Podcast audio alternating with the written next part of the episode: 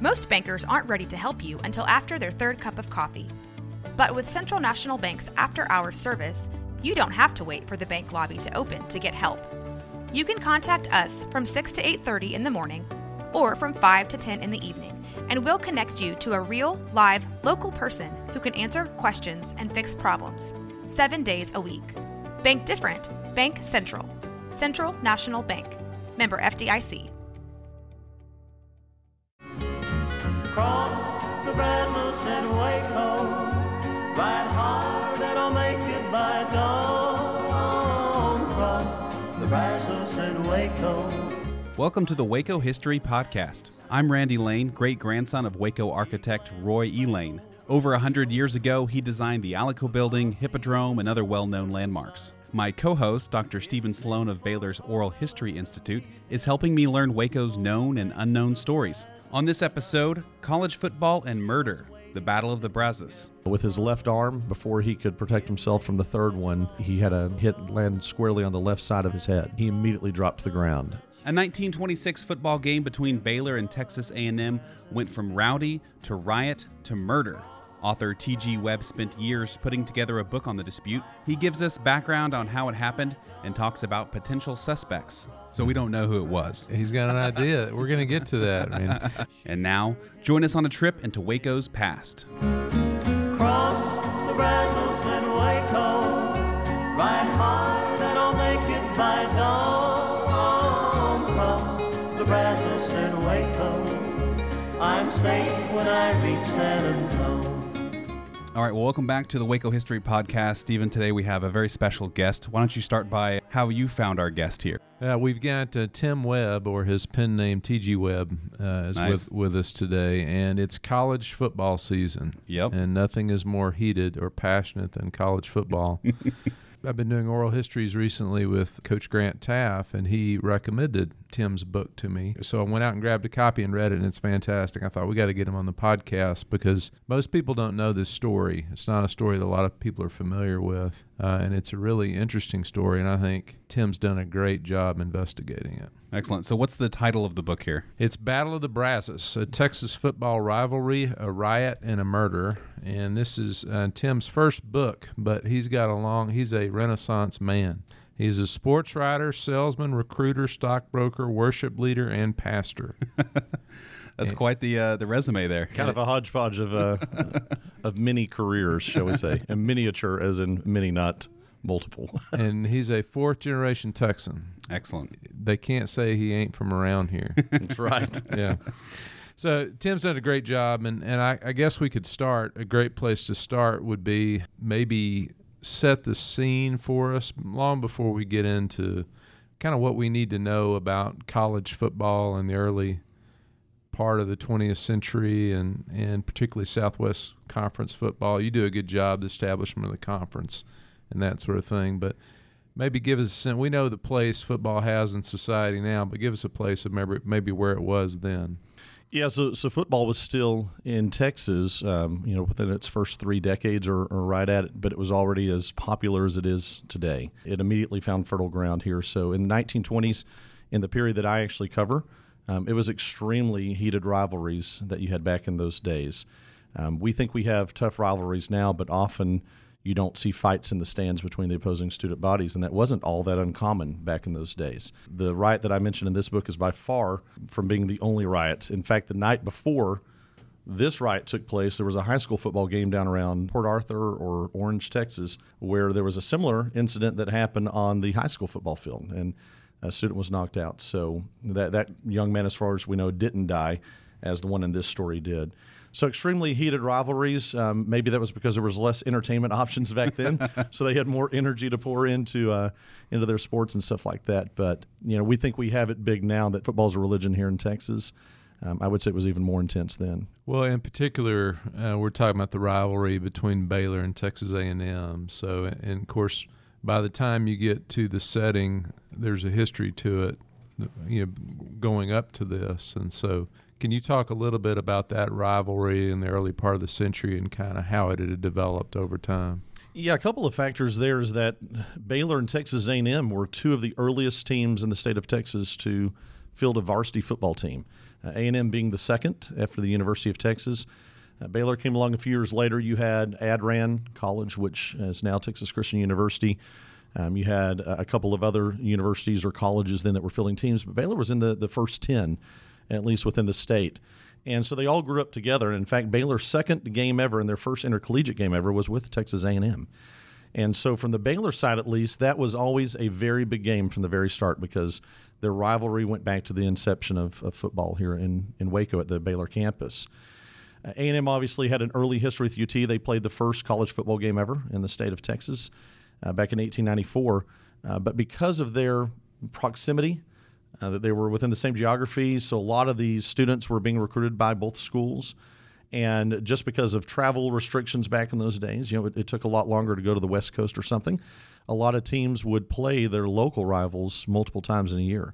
So Baylor and A&M very early got very familiar with one another, and it was usually a one-sided affair. And that began to change in, in time, and that started to set the stage for the rivalry that developed in the 1920s. Can you talk a little bit about the nature of football then? Like what the games were like and what the pattern of play was like back then? Yeah, so you know, football when it first came out looked nothing like it does now. In fact, the first game ever on a, on a college field was in 1869, and back then it was more like rugby. It was more like a, a scrum. In fact, they had over 20 players on each side of the ball. so by the early 20th century, you had started to develop some of the the mode and the the rules that you still have today. Definitely not all of them were there. Uh, the legal pass, the forward pass, wasn't even legal until around 1906 and you early on you had to go five yards for a first down because everything was gained running on the ground. So So it's, it is like rugby in that regard. it was very much like rugby, and, and in fact, the offensive formations and everything were very much like rugby, where they would move in mass formations. And you had Teddy Roosevelt had to step in at, at one point around 1905 or so and hold a conference with the big three, Yale, Princeton, and Harvard, uh, where he said, "We've got to clean it up, or else this this game's not going to survive." And he was a big fan of the game. But when you have 19 or 20 young men die on a football field within one season, it got some high attention. And that's how the mm. NCAA was formed out of that meeting there in 1905, I believe it was. You're, mm-hmm. you're nodding, so I'm going to go with you. You're, you may be more of an expert there than I am. Out of that, you started to see changes in rules. And one way to reduce some of the violence was to open up the field, make it be 10 yards to get a first down. And then you started having the, the forward pass became legal. And that caused defenses to, to back off, and you no longer had a mass of 22 guys at the line of scrimmage. You started spreading out the field and immediately the fans took to the the openness of the the forward pass and, and what it could do for the game. And so by the 1926 that I write about, uh, you read descriptions of the game, and it could be a modern game. Oddly enough, obviously the uniforms were a lot more primitive. Uh, they didn't have near the flexibility in the uniforms now. They didn't have the the hard shell helmets didn't come around until the late 1940s, early 1950s. So you were wearing a leather helmet if you wore anything back in these days. But as far as reading descriptions and the type plays and all that they did, it, it looks very much or sounds very much like the the modern game that we know now. Very few sponsorships, I would assume. I, I would assume you certainly don't read about them a lot. It, it is interesting. One of the things in researching this on game day, there were a lot of ads in the paper, though. That was the day that they knew yes. everyone was going to buy the, the morning paper. and so your home builders and everybody were putting their ads in the paper for, for the big event. You know, one of the things that adds to these Baylor A&M games or these home games Baylor's playing is kind of the spectacle that was the uh, Cotton Palace. And so a lot of our listeners won't be familiar with the Cotton Palace, and we haven't done an episode on it yet. We will, Randy. We're working on it. Uh, but maybe you could tell us a little bit about how that added to this environment of the game. Absolutely. It was one of the two biggest factors that I identify in the book of why the rivalry went from being just a local affair between two Central Texas schools that no one outside of their fan bases really paid much attention to, to all of a sudden it was one of the hottest tickets on, on the college football uh, schedule every single year. The Cotton Palace is actually a great story, and I'll have to listen to that when you when you record that because that's going to be a lot of fun history to talk about. The Cotton Palace was actually in the 1920s an early rival to the Texas State Fair. It lasted for only two weeks each year in the fall but it had all of the events that you would expect at a, at a fair back in those days. For example, we even had a roller coaster here in Waco, Texas. And the football field was a, a crude football field. It was built in the infield of a racetrack where they could actually, it was built for horses, but they sometimes ran dogs and they even ran cars on it at least once that I know of. There's a there's an old photograph of that. And so you had massive crowds being drawn to Waco that all of a sudden started attending this game. It gave people a reason to come back for it. And around that same time, you started to see a consistency in the scheduling. So you had two factors merging there, mm-hmm. where before some years they played each other three times or two times, and then they'd go a year or two without playing each other. All of a sudden, every year they played annually. It was a marked date on the schedule. And it was played in front of some of the largest crowds in the state of Texas at the time. I pulled some figures just so Randy could get a sense of how big the Cotton Palace was. So the all-time record attendance for a year was 547,242, which is good. which is an unbelievable number. But these numbers, even in the 20s, they're high. In 1923, they set a single-day record for 117,000 attending it. Nice. And so, I mean, this is a this is a huge event, and and you actually do some work in the book trying to estimate how many people may have been at the Cotton Palace that day, and how many people may have seen this game that in question that we're talking about. Yeah, that's it's an interesting thing. In most years, you don't see a discrepancy in estimates of the crowd, but all of a sudden this year, you get as low an estimate as eighteen thousand, which seemed to be about the standard capacity. But when you look at photographs of the Cotton Palace, and there's a there's one that's used on on the cover, and the panoramic is included in the book as well. Uh, when you see the enlarged version of that, you see a lot of people standing along the fence line. So sometimes they had as many as 25,000 people. And that sounds small today. But back then, you've got to think Waco was 35,000 people. And so that one day you're talking about in the 1920s where you have 117,000 people, that swelled the size of this town multiple factors of its standard population.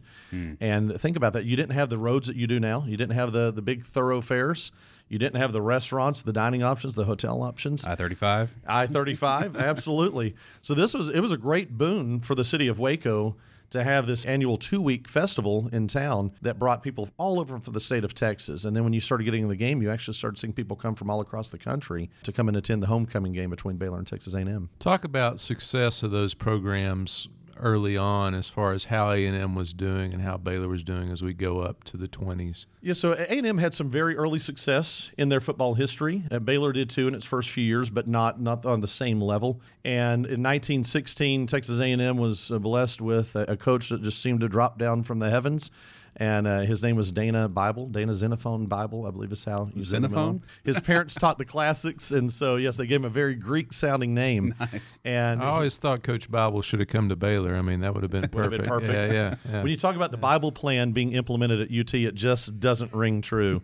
and that was his recruiting plan. He ended up at UT in the in the 1940s. And um, so at, at the time, though, A&M was riding uh, a peak of its success, and in fact, probably a period that hasn't been paralleled since. Uh, they certainly have had some some highlights along the year and some great stretches. Uh, but for the entire 10 or 11 years that DX Bible was their coach, they they were a force to be contended with. And so uh, Baylor had just had more moderate success, really hadn't had a, a huge season. We won the first. And I'm now showing my bias. Uh, Baylor won We. their their first. That's right. As a grad, it slips out every once in a while. Ba- uh, Baylor won the first Southwest Conference title in 1915, but then they tried to forfeit it.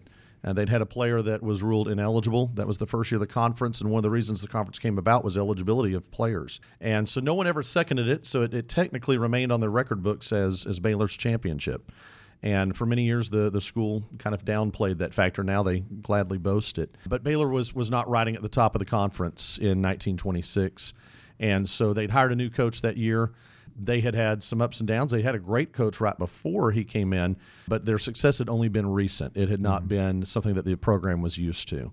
All of a sudden, you have Baylor winning some games, and you have A&M that is used to winning, and they start clashing on the field, and it, it just increased the rivalry, the, the passion of the rivalry. You give a good description of, and this is going back a bit, the consolidation of the Southwest Conference in 1915. Can you just share with the listeners how that came about and who came and who didn't come, and we can start thinking about future directions this could have gone? It's a it's a great history, and, and in fact, that's something that I've looked at, maybe wanting to write. There's not a good history of the Southwest Conference out there at, at this time. Uh, the last good one was written about 30 years ago or so. And so th- there was a league in Texas at the time, a very loose knit uh, association of colleges and universities called the TIAA, Texas Intercollegiate Athletic Association. It's a tongue twister. There, there wasn't a lot of mechanisms there to enforce eligibility, enforce standardized rules. Even the size of the ball could sometimes vary. And so in 1914, you had the major schools of the Southwest come together to start to discuss to form this new league that would be formed, which eventually became the Southwest Conference.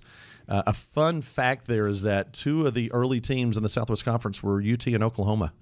You know, we think that it wasn't until 1996 when they came back together in the Big 12 that they were uh, conference rivals for the first time, but actually they were for the first few years of the Southwest Conference now over 100 years ago. Other schools that were invited uh, were the University of Mississippi, um, Louisiana State University. Mississippi never reciprocated, never never showed interest. Um, LSU did. LSU attended the first meeting and attended the second meeting, but then decided not to become a permanent member. Some of the stuff I don't trace in the book is that in the first five or six years, you have some schools coming and going. Rice was entered on a uh, provisional basis. Uh, the Rice Institute at that time before they were Rice University, and then they left, and then they came back. And there was a Daniel Baker College, I believe, was there. Phillips College up out of Oklahoma uh, had a brief stint in in the league. And you know, for fans of the Southwest Conference that remember the final eight schools or the nine schools before uh, Arkansas left, uh, maybe don't realize Texas Tech wasn't in the league until the mid 1950s. Houston not until 1976, I believe. And when the league founded, TCU wasn't uh, wasn't there, and you didn't have um, SMU. You know, didn't start football, I believe, until 1917 or around then when the school was founded. So certainly the makeup of the league in its early days was different than than what most college fans would know. Well, set the stage for us uh, in October of 1926, which is this period we're going to focus on. And you paint a picture leading up to this game on October 30th. So just kind of set the stage for us, if you would, leading up to that game. Yeah, so that is something that no one had ever done before. Uh, in, in newspaper articles about this, and there there haven't been a lot in the last 92 years. You kind of saw the story revived in the 90s, and it would come up every couple of years. And uh, journalists, uh, of course, their job isn't to do deep digging necessarily on, on history, but they never looked beyond one former incident that happened. Sometimes you hear it one year, two years, or three years before the event that I write about. And it was actually two years before where there was almost a riot. And that turns out, though, that was not even the first event. Two years earlier than that, you had an incident where there was almost near riot, where a thousand cadets rushed onto the field and started assault might be a little bit of a strong word, but started harassing the Baylor fans that were celebrating a victory. And so you started to see what had formerly been a collegial uh, rivalry where there was good feelings between the two schools, all of a sudden started to deteriorate around 1920, 1921. The difference there is Baylor all of a sudden was competitive on the field. A&M had really owned their number. There was a period of four or five seasons where Baylor didn't even score against the Aggies. But each year, the crowds were getting bigger. People were coming and supporting. And in 1922, Baylor had this very innovative coach, something that we've seen in these parts in more recent times. And his name is Frank Bridges, and he brought Baylor their first Southwest Conference championship that was non disputed. And following that game, that's when you have that 1922 incident where Baylor's trying to celebrate on the field, and you have some Aggies rushing in and harassing the fans. Nothing happened. Uh, the police were able to to bring a little bit of calm to the situation. Then in 1924, you have Baylor wins again. They beat the Aggies again, and you have a little bit stronger repeat of what you'd seen in 1922. But also in 1924 at halftime, you have a performance where Baylor brought a vehicle, what they called the Bucking Ford, and it was a Ford vehicle, um, a roadster or possibly a, an early model of a truck that had a barrel on the back that was painted in A&M's colors, and there was a cowboy in Baylor's colors riding it as though Baylor was riding A&M to victory. the players didn't always leave the field during halftime back in those days. They would just go sit on the bench, and they, they wouldn't necessarily re, you know go back to the locker rooms. And so you have this vehicle got very close to striking a couple of the, the Aggie players, two or three of them, and all of a sudden you had consternation among the Aggie faithful in the stands, the cadets, and they started to sense that there was trouble. And so this was first and foremost on their mind and they were looking for trouble. But Baylor was looking for trouble as well because they thought if we win, there's going to be a fight after the game. And so emotions were running high when A&M came to town in 1926. The difference is it happened at halftime, and that's what caught everybody by surprise. Uh, no one was, I think, totally taken aback that there was trouble between the two, but no one thought it was going to happen at halftime. Well, walk us through events. Just w- what what occurs. You know, the, the the question's going to be whose fault was it? Well, we'll deal with that later. Sure. Um, because and, and who did it, which we'll deal with that later, because I know you have theories on that as well. But to those that aren't familiar with the event, it'd be useful if you could just kind of walk us through events as you kind of reconstructed them in your research. Absolutely, and thanks for uh, holding the blame pointing until later. Don't want anyone to tune out at this point necessarily, uh, because that is still probably somewhat of a contentious issue. Uh, oddly enough, 92 years later. So, yeah, the events that led up to it, obviously, emotions were running high. It was the biggest game of the year for both schools. Even at that point, the the rivalry with Baylor uh, in A&M's eyes w- was probably comparable to what it was with UT and certainly the numbers that you saw at the games would would say that that they saw it as just as big an event. Uh, for the third year in a row, it was Baylor's homecoming, so that added even more passion to it. And you know that would be A&M wanting to ruin the event for Baylor, and that would be more Baylor faithful on hands, and even more rabid because they've been celebrating in town for two or three days their their school. And so during halftime, when no one was expecting trouble to arise, all of a sudden you have another vehicle pull on the field, like you did two years earlier. And leading up to that, there had actually been some maybe uh, maybe juvenile tactics that had occurred on the field. Some Baylor freshmen had come out dressed in mock uniforms, mocking the the A and M cadets uniforms, and they'd done some mock calisthenics. That was something A and M used to do at halftime. They would come out and do military drills as part of their halftime performance, and that year they didn't. And so you had some Baylor kids coming out and mocking the Aggie routine. So, what would a mock uniform look like? You know, I wish we had pictures of that, and that's that's something I really like to it? see. You know, as far as I know, I remember the day that I I heard about this event was at a Bay- a Baylor and A&M game in 2008, and you had a couple of Baylor kids come out with a Baylor line dressed as A&M cadets holding hands and skipping across the field. So it could have been something as benign as that. They looked like orderlies. So- it wasn't the right shade of So, uniform. so like to disparage their masculinity, possibly. Possibly. Okay. And and I, I think that that's some of maybe what is a little bit implied there too. There was a hazing ritual they called it, where the Baylor freshmen bent over and some upper- upperclassmen presumably paddled them right there on the middle of the field. Okay. Uh, they had some streamers and Baylor colors tucked in their pants, and they pulled those out and ran the streamers around in front of the A and M cadet section.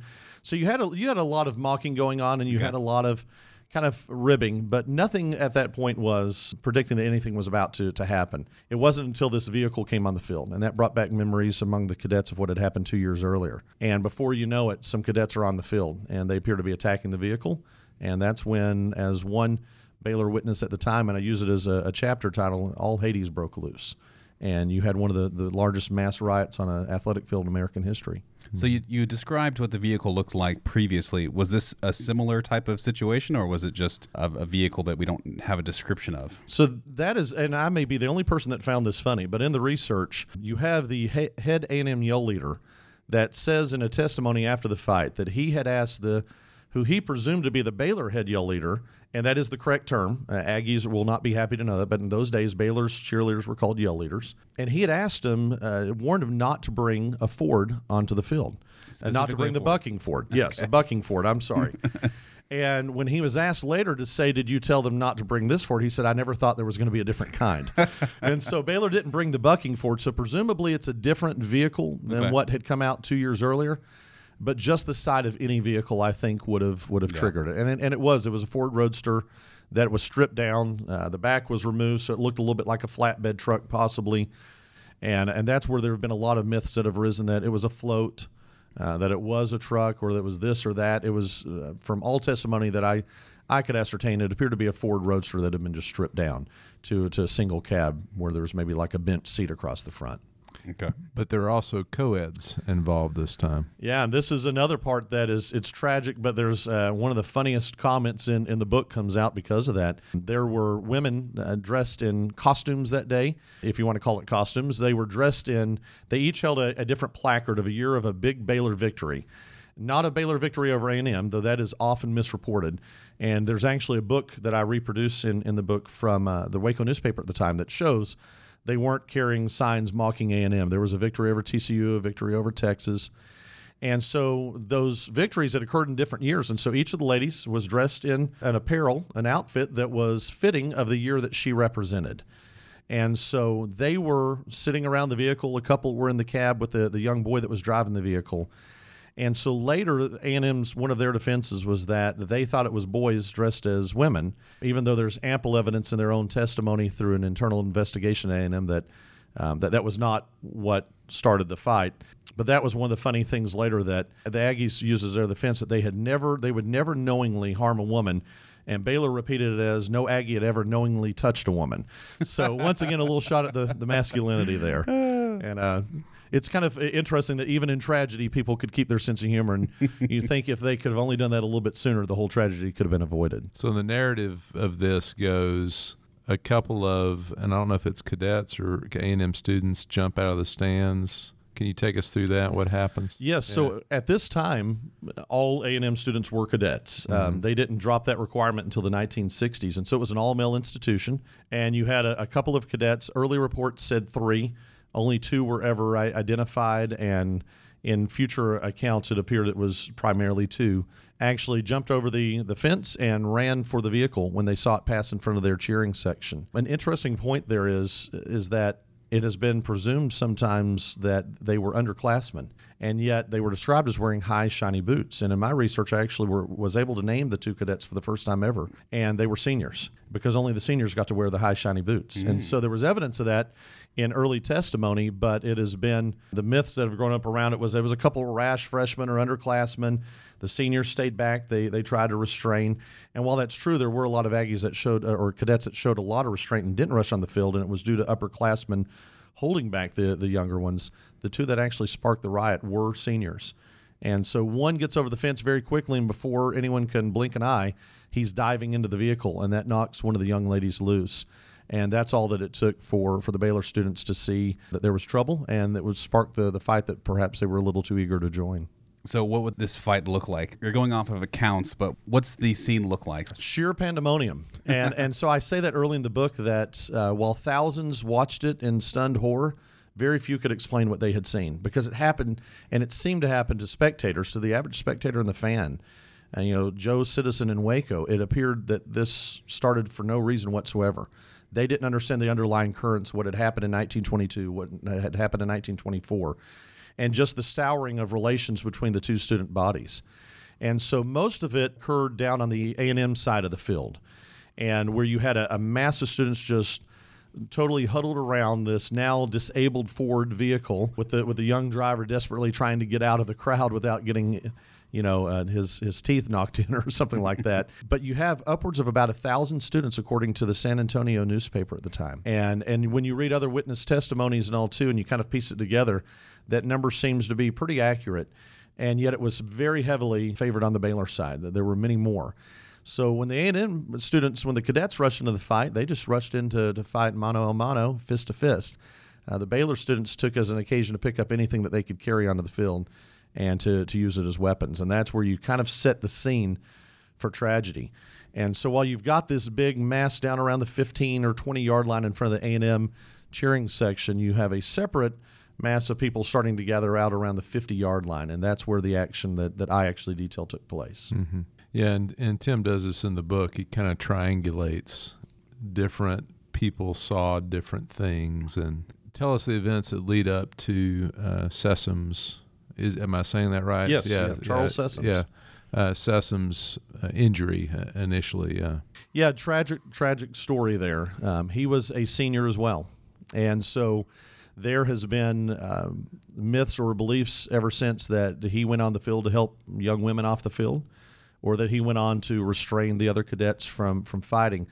But we know from testimony of the young man who was sitting next to him and had been with them since they arrived in town that morning that they actually went down on the field to join in the fight, and that, that's one of the points that I got to settle for hopefully all history when, when people debate this story in the future, if they do, that we, we know why he went on the field. And so he saw what was going on. He saw that his, his fellow cadets were greatly outnumbered, and he went down to join in the fray. He barely got on the field. Someone took a swing at him with a, a club as he was trying to get over the fence. And it was that uh, young man that he most likely pursued then across the field. And he fended off a couple of blows and uh, with his left arm. And before he could protect himself from the third one, uh, he, he had a, a hit uh, land squarely on the left side of his, his head. And uh, he immediately dropped to the ground. And so you've got this wild scene going on. And that is what led to some people not knowing who had done it because how do you pick out one person out of a thousand and say, that's the person that, that swung the fatal blow? So you say club? Is it just like a piece of wood or something someone brought with them, or Yeah, so you've got various descriptions of it, but the most consistent description, and from who I deem to be the most reliable people testifying, it appeared to be part of a wooden chair. And so you've got to think again. This is more primitive, you know, not McLane Stadium with our our fancy uh, seat backs and all. Uh, back then, you had wooden bleachers, and you had that day you had extra seating down on the field level, where the Baylor freshman football team was seated. Because in those days, before the 1970s, freshmen couldn't compete in varsity sports in in college, and so a lot of the freshman players had worn their uniforms that day to get into the Cotton Palace for free. if they looked like they were with the team, they weren't going to be charged admission. And so they had front row seats right there on the field level in front of the Baylor cheering section.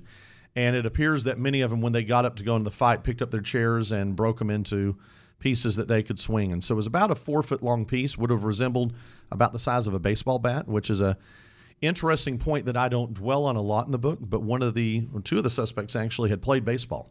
And so the blow was so well delivered, it, it, strengthens the case that it possibly could have been one of those two suspects because he, he swung it very well. And in fact, that was asked in the A&M investigation, did he swing it back from fully over his shoulder? Was asked of one of the witnesses, and he said that, that the, uh, the young man that had swung the blow actually had. And so that means he wasn't swinging wildly. He, he took good aim. He knew what he was doing, and he was expert at it. And, and he hit his mark on, on the third attempt there. So about a four foot long piece of a wooden chair. So the cadet was going over the fence, and a Baylor person hit him initially. Is that how it worked? So he's going over the fence, and a Baylor, uh, presumably a Baylor young man, because it, he wasn't in a uniform or anything. Someone took a swing at him, and okay. It since he was wearing an Aggie uniform, we we assumed that that was a, a Baylor person and and all the evidence points to that that was the same person that would eventually deal the the uh, land the blow that would end up killing Sessums.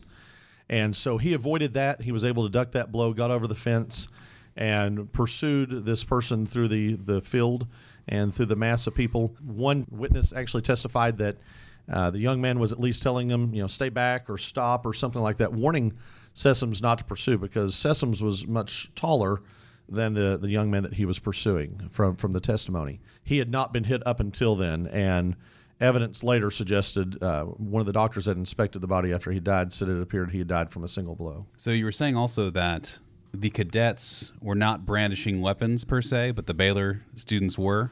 There's not a single shred of evidence that an A&M student used anything but his fists in, in the fight that day.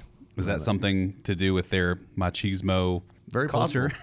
yeah, so they, they had a saying at that time, and it's another chapter heading that I use called "There Shall Be No Regrets." That was one of the things the two schools just disputed because A and M talked a lot about their great sportsmanship at the time and that they wanted to be known for acting in a certain way, and yet they were accused for being somewhat rowdy at that time, and that they weren't living up to that ideal. And so, yeah, when when they went in, I would think it's probably because they thought they could handle themselves. You know, uh, what is the saying? Six foot tall and a mile wide, and that seemed to be kind of the mindset that prevailed among the cadets. It was the Baylor students though that picked up bottles, definitely the pieces of the wooden chair. Uh, there was one student that claimed he even saw a metal rod that had been pulled up uh, around one of the fences uh, there was a wooden fence around the field, and uh, another witness said that he'd seen a student breaking up the wooden fence to take it in. Uh, there were reports later, though, that Baylor had brought in clubs in athletic trunks and had set them by the side of the field. So they brought them in what would have looked like a benign trunk, maybe full of shoes or other athletic gear and that as the fight started, they opened the trunks and they were handing out weapons. And then when the fight was over, mysteriously every single weapon got back in those trunks and got off the field without anyone being able to prove it. So you you only hear that after the fact. No one made that claim immediately. They went and reported it to police or anything. So that seemed to me to be a kind of a story, and I, I mention it. Uh, but I dismissed it because there's really no substantiating evidence for that. It looks like that the students took advantage of what was on hand at the moment, and they weren't shy about using it as weapons. So the actual incident where the guy dies, it sounds to me almost like the Baylor kid got a little overzealous and went to try and hit this kid, and then if he's being pursued by him, is probably maybe going to be swinging a little bit more erratically because he's fearing for his safety at this point. Right. So he he takes two swings as Sessums pursues him across the field, and twice Sessums kind of raises his left arm and, and deflects the blow, but he seemed to get a good swing. He got his footing and he put it over the shoulder and swung it with, with as much force as he could. It was at that point that supposedly Sessums there had lunged at him, and it was as he was lunging and probably lowering his body that he got his head in line with where the swing would have been coming from the shoulder of a shorter man, and that's what caused it to hit him in his head instead of maybe on his shoulder. But certainly, one whoever you know dealt the, the final blow was not justified for using the weapon at all. So we don't know who it was. Well, he's gonna he's got Oh, an okay. he's got an idea. We're gonna get to that. I mean, you know, researching a topic like this, it's misremembered in so many different ways. Or the, the there's the history and then the story, and so you can understand why the story is told. If they bring in a trunk with weapons, this is premeditated, mm-hmm. and it's not something that happens spontaneously at the game. And so you can understand why each side would add things to the story mm-hmm. over time because you said the the the hard record how how long do you think this riot lasts It lasted 10 minutes. Uh, Okay. That is what the newspaper reports Okay. reported, that it was started and was over within 10 minutes. Yeah. Hmm. And so there's all the ways in which the stories are built around this, and of course the ongoing relationship between A and M and Baylor, recriminations that go back and forth uh, between them. So it's really an interesting topic to go in and research because there's so many layers you got to dig through. It was extremely complex, and, and at the time that I came across the story, I was wanting to write a book. It, it had been a long ambition uh, to do that, and so I, I was working on a project, and I thought I wanted to write something a little bit easier to kind of practice writing. So when I found the story, I thought, great, it's a single incident. It took ten minutes, and then it took me almost ten years to get it to to publication. Little did you know. Little did I know, because there's even another level beneath that, and that is when you get to the uh, the Pinkerton investigation, which we haven't even uh, really kind of teased about yet, and and you start getting even more information then. But yeah, you've got all these different levels, and you've got stories being told that definitely probably self-serve A&M and then you have Baylor acting overly righteous in that you know we were just defending the honor of our women and stuff like that and and you're like yes but it didn't require you to carry clubs and it didn't require you to swing them at people's heads and Sessums was by no means the, the only one hit. One of the two young men that started the fight, and one of the first two cadets to get out to the vehicle, was also hit over the head, not just once, but twice. And he only remembered once. So we know at least one of the two licks was pretty good. So he had to be told later by, by a, uh fellow cadet that uh, you'd actually been hit twice in the head. And he testified that, that he, he didn't remember the first one. So how is order restored? That is a, a very almost comical. If you wrote it a- as a fiction account, I don't think anyone would believe it. And so while you have all this pandemonium going on down on the field, the head Aggie leader, J.D. Langford, runs out to the Ford, climbs up on the Ford, and he's described as being somewhat of a small stature fella. And he signals to the band director, the A&M band director in the stands, to play taps. And he's thinking, when we play taps, we all come to attention. And it didn't work. It got some of the cadets to start leaving the field. And then he calls for the national anthem. And so this is another area where there's some myths. That sometimes you'll hear that the national anthem was played multiple times. Actually, from the testimony we have, it was only played once. By the end of the national anthem, all of the cadets had either left the field or had come to attention, and a couple of them reported that that was an occasion for Baylor guys to take some cheap shots. They were no longer fighting back; their discipline had kicked in, and so someone was still trying to take some cheap shots at them. uh, but basically, by the time that the national anthem ended, you'd had calm was restored on the field. Yeah, so not only do those Baylor folks fight dirty, they're not patriotic. Not at all. At least not in 26, right? well, they, we we've got to the end of the fight. Then there's the aftermath, and I know uh, you get get into this in the book. President President Burleson is uh, out of town. Uh, Oh, Samuel Palmer Brooks. Yeah, Yes, sir. President Brooks is out of town at the time, and so t- take us through the immediate aftermath of this riot. So this is one of two areas where the book goes far beyond. Uh, No one has ever detailed the riot like I did there. Uh, no one's ever provided almost movement by movement of where Sessums was during the fight. But something that no one had ever looked into really was the causes, the history. Why did a, a riot like this occur? And no one's ever looked at the aftermath. All that we know is that no one was ever brought to justice for it. So the immediate aftermath is that, uh, as you had indicated, Dr. Samuel Palmer Brooks, the president of Baylor University, was not on hand. He was out of town at uh, multiple conferences in other cities, and he arrived the very next day after Sessums had, had passed away. And so immediately he takes control of the situation.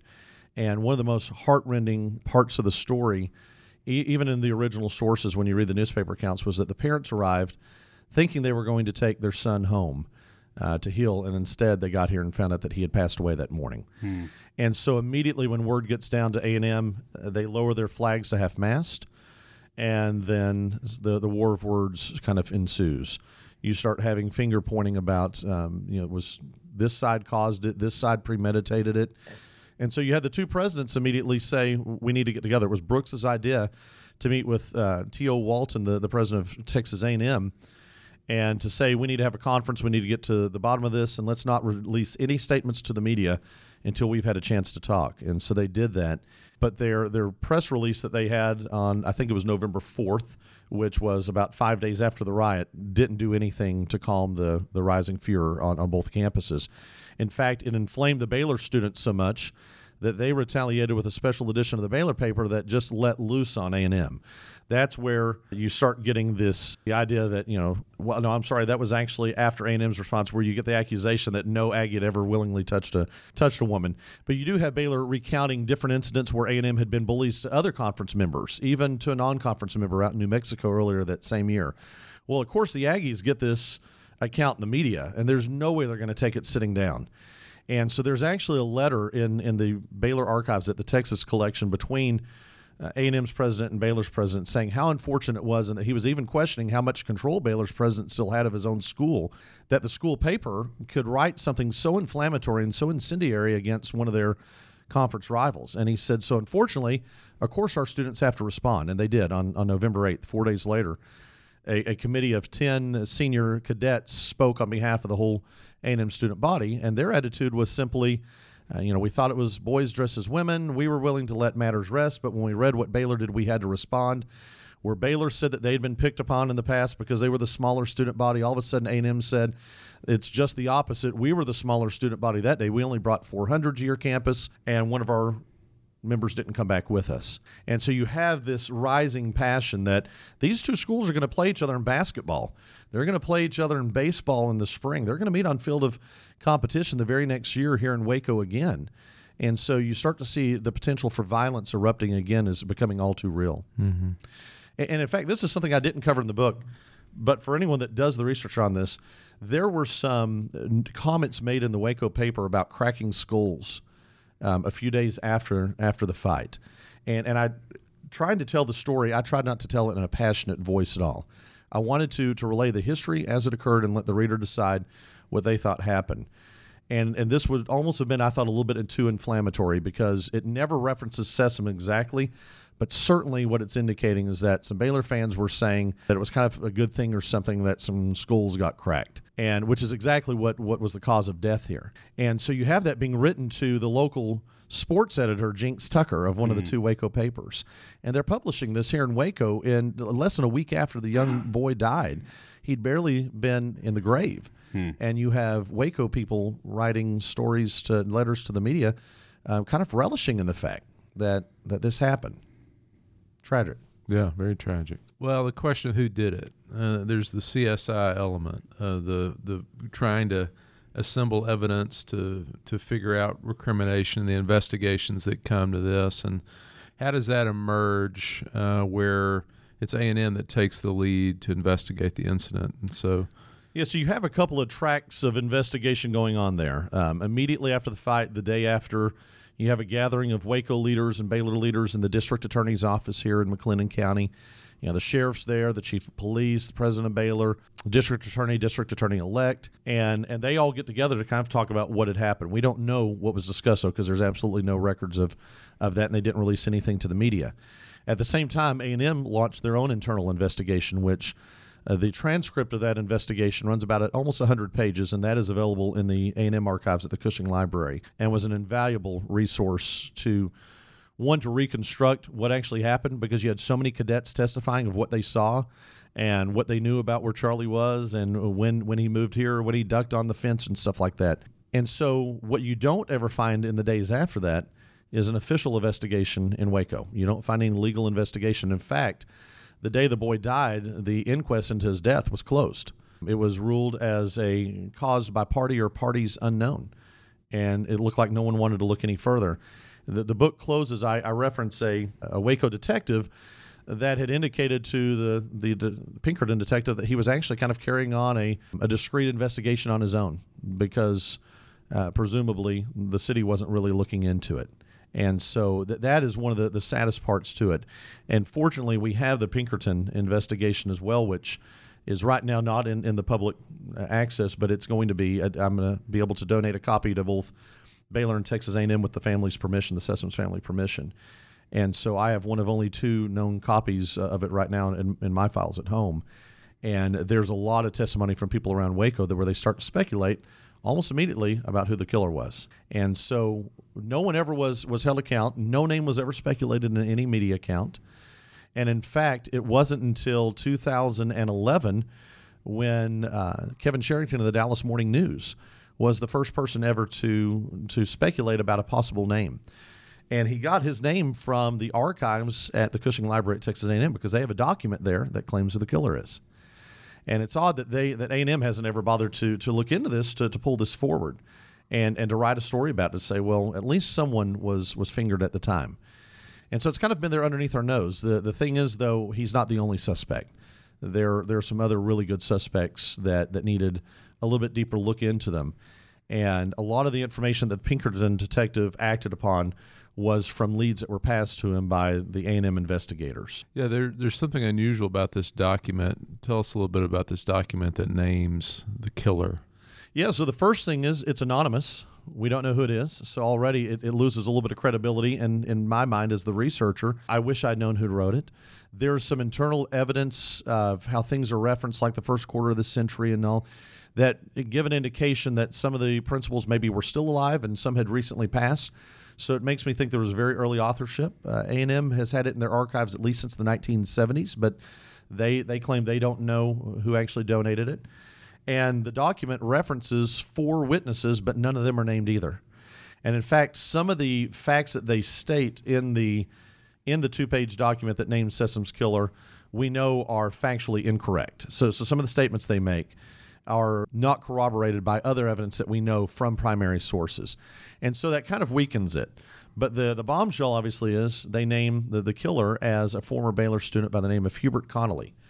And so Hubert Connally um, had graduated in 1924 and had been a popular athletic figure here around Waco at Baylor, had had a very successful uh, sports career here and had some uh, important ties. For anybody familiar with Waco's history, the Connally Air Force Base that used to be here, he is distantly connected to to that individual.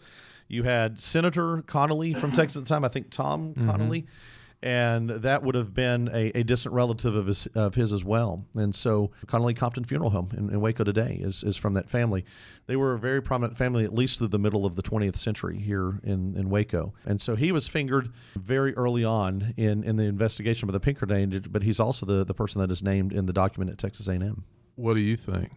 Not going to say. Is it okay to be coy? So the mystery uh, remains. Then, yeah. So what I do for the reader is is I don't tell. I, I honestly have my my lead suspect. Uh, sure. Uh, just from having having read it and, and, lived with this story for so long. But but one of the things that when I went through it, I, I thought, you know, for me to accuse someone of murder now, when they're deceased and they can't defend themselves, and there is no smoking gun per se. There's no deathbed confession, at least not that we have found yet.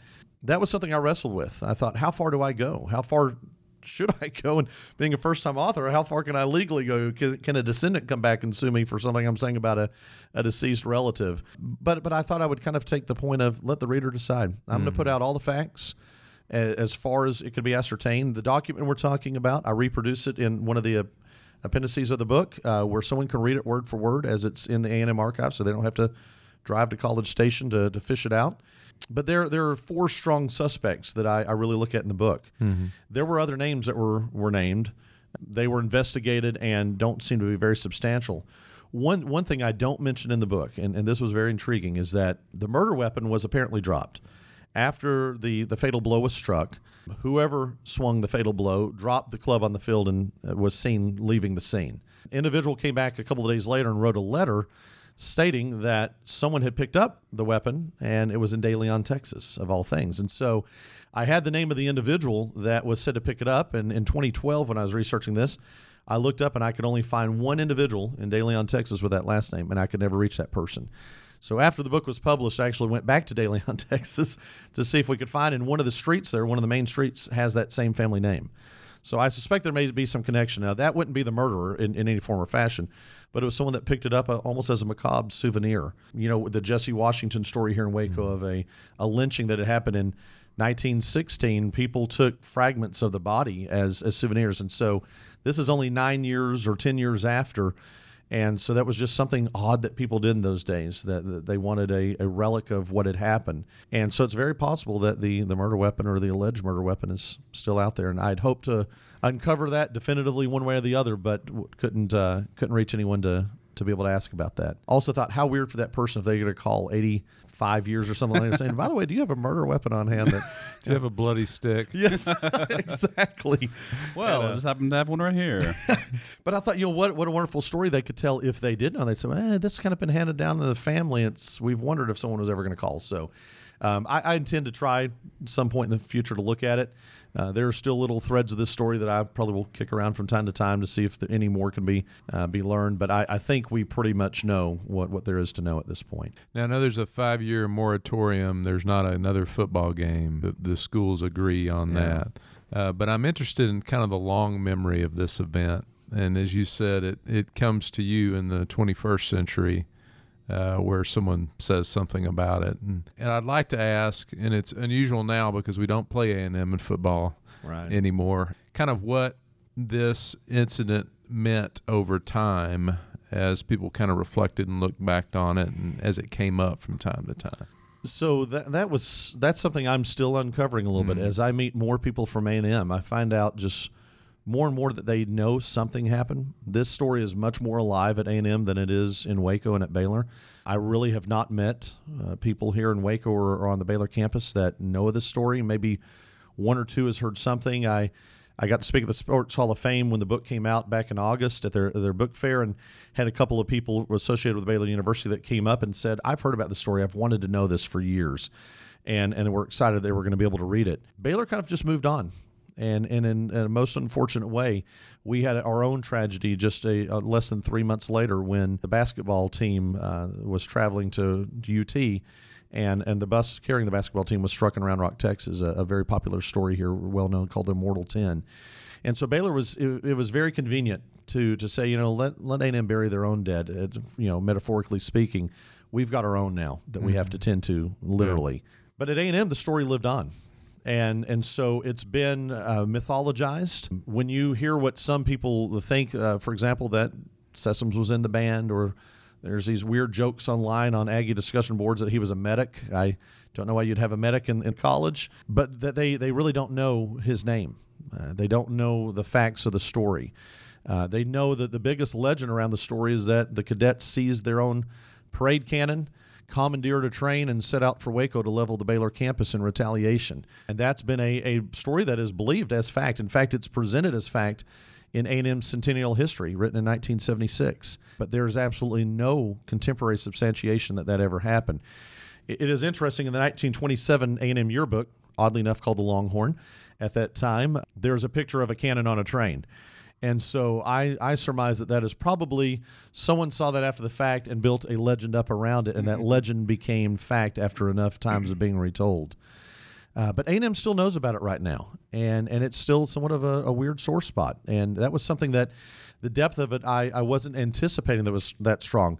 In my research, I'd called the commandant's office, and I'd called the office of the corps there to to ask about maybe interviewing someone that could tell me their side of what they know about it. And both times I was told they didn't know about it. They didn't know what I was talking about. And yet now as I, I get to, to meet more A&M graduates and all, and have spent a little bit of time there in at Texas A&M, they do know about the story. They just don't know a lot about it. And what they know is a myth.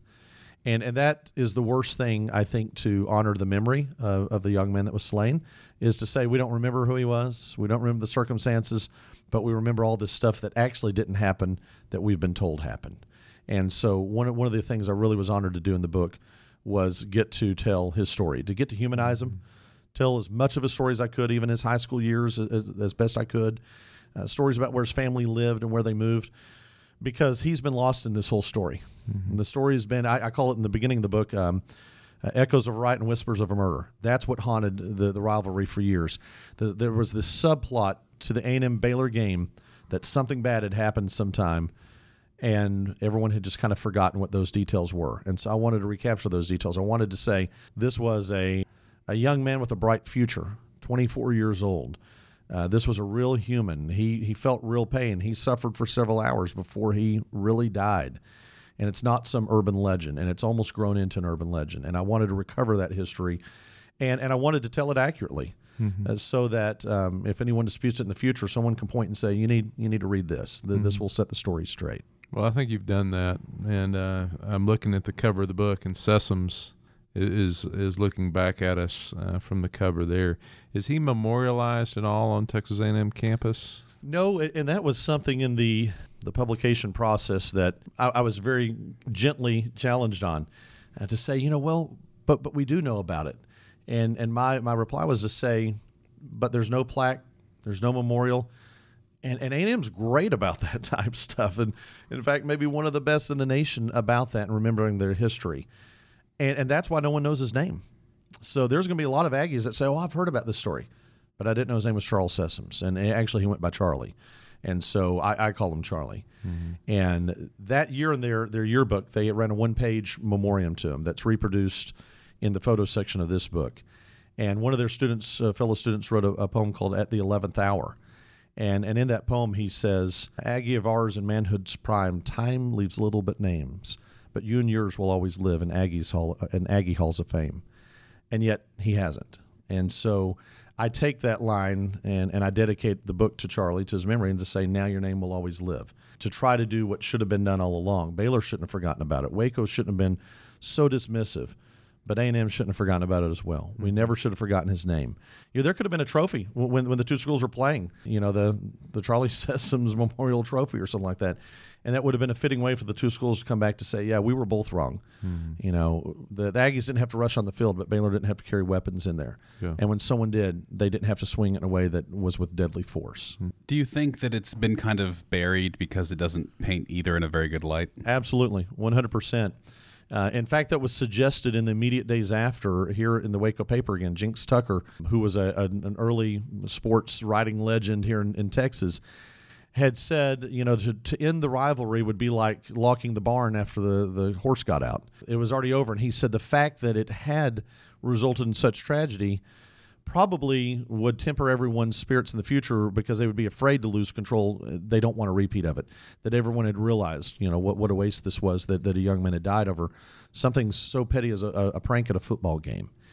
And so he'd caution everyone, why don't we just forget about it and, and move beyond? And then I mentioned the Immortal 10 incident where the several members of the Baylor basketball team and some other students were killed in Round Rock. So Baylor had an excuse. Baylor said, yeah, we're, we're, we're going to move on from that. And then when you had the two schools, it took a month, but they, they severed contracts. And they didn't just sever the contract in football, they severed all contracts. All athletic contact was broken off between the two schools. And, and they didn't designate for how long. And they waited five years. And, and if, when you look at that, if someone's going through school a little bit slow, it made sure they had time to get out. Hmm. So that when the rivalry resumed, anyone that would have been associated with it would no longer be among the two student bodies. And so, yes, I, I think absolutely. It was easier to forget because it was a shame on both houses. Uh, this never should have happened. And no one wanted to stand up and really take blame for it. And, you know, you can speculate that, and I do about one of the suspects that claimed he knew a lot. And at the end of the book, I, I kind of tell you what happened to the different suspects, what went on with their lives and all. And on his, I speculate, did he ever think about this? Was he ever concerned about what he claimed he knew, but he wouldn't tell? And and you wonder how the people that other people that saw stuff and knew stuff did did they met, wrestle with that morally later in life to say, you know, I should have spoken up. I, I saw what happened. I knew what happened. The sad thing is, even if they had, nothing would have resulted. Mm-hmm. It would have been a small fine. It would have been a misdemeanor crime. And, and that's one of the things, a spoiler alert there in the book, that had they even found the killer, there apparently was no appetite for justice here in, in McLennan County. Hmm. So I guess the lesson is sometimes when we're at these football games, we let our emotions run high, but they should never run too high. Yeah, I cringe when I see fans now getting a little bit carried away. I cringe uh, when you see a, a fight break out on the field. I saw one at a high school game earlier this year, and you had a student come running in and literally dove over people to get in, get in the middle of a fray. And I'm like, gosh, if, if you knew the, what the consequences could be, you wouldn't be so eager to rush in. You might be a little bit calmer. And it certainly uh, makes me a little bit more moderate fan. I'm a still a rabid fan. I'll cheer on my game days and all. Uh, but it makes you keep some things in check because you realize at the end of the day, it's just a football game, just a basketball game, just a baseball game. And no one needs to lose their life over something so petty as college performance or a college game or a juvenile prank. Be, be the bigger man. Perfect. So if I want to find the book, Again, let's repeat the title and where we can pick it up. Sure, it's called Battle of the Brazos, a Texas football rivalry, a riot, and a murder. And it is available on all the, the big book sites. You can go to Amazon.com, BarnesandNoble.com. You can go to TAMU Press, that's T-A-M-U Press.com, that's the publisher, uh, Texas A&M Press. And you can also go to uh, TGWeb.com. You will have to email with me, uh, but if you want an autographed copy, I will sell it to you at a discounted price, uh, just as a thank you for coming to the website. And um, shipping will be included in that. But uh, would love to get out there in readers' hands. Anyone that know, wants to know more, would love to hear from them. I would encourage you to order the book, and uh, as uh, Tim has has teased, he lays out the suspects, so you can draw your own conclusions. Yes. based on great research. So thank you so much for being with us today. Thank you both. This, this has been a great experience, and I appreciate you helping get the story out there. Cross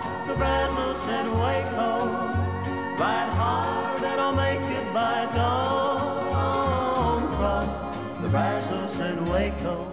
Thanks for listening to the Waco History Podcast. Like what you heard? Subscribe, rate, and review our show on iTunes so we can reach more listeners. You can find show notes and info on every episode at wacohistorypodcast.com and more info on Waco's past at wacohistory.org. Our theme music, used with permission, is Cross the Brazos at Waco, performed by the late Billy Walker. For more info on Billy's music, go to billywalker.com. We'll see you next time.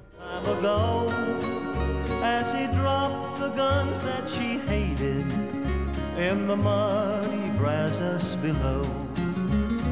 Cross the Brazos at Waco, ride hard and I'll make it by dawn. Cross the Brazos in Waco, I'll walk straight in old San Antone.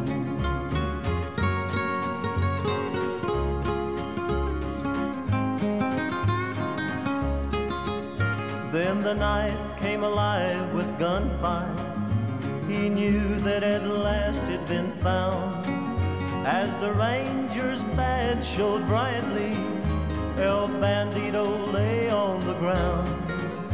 Carmela knew he was dying, that all of her dreams were in vain. As she kissed his lips for the last time, she heard him whisper again. Cross the Brazos and Waco, ride hard and I'll make it by dawn. Cross the Brazos and Waco, I'm safe when I reach San Antone. I'm safe when I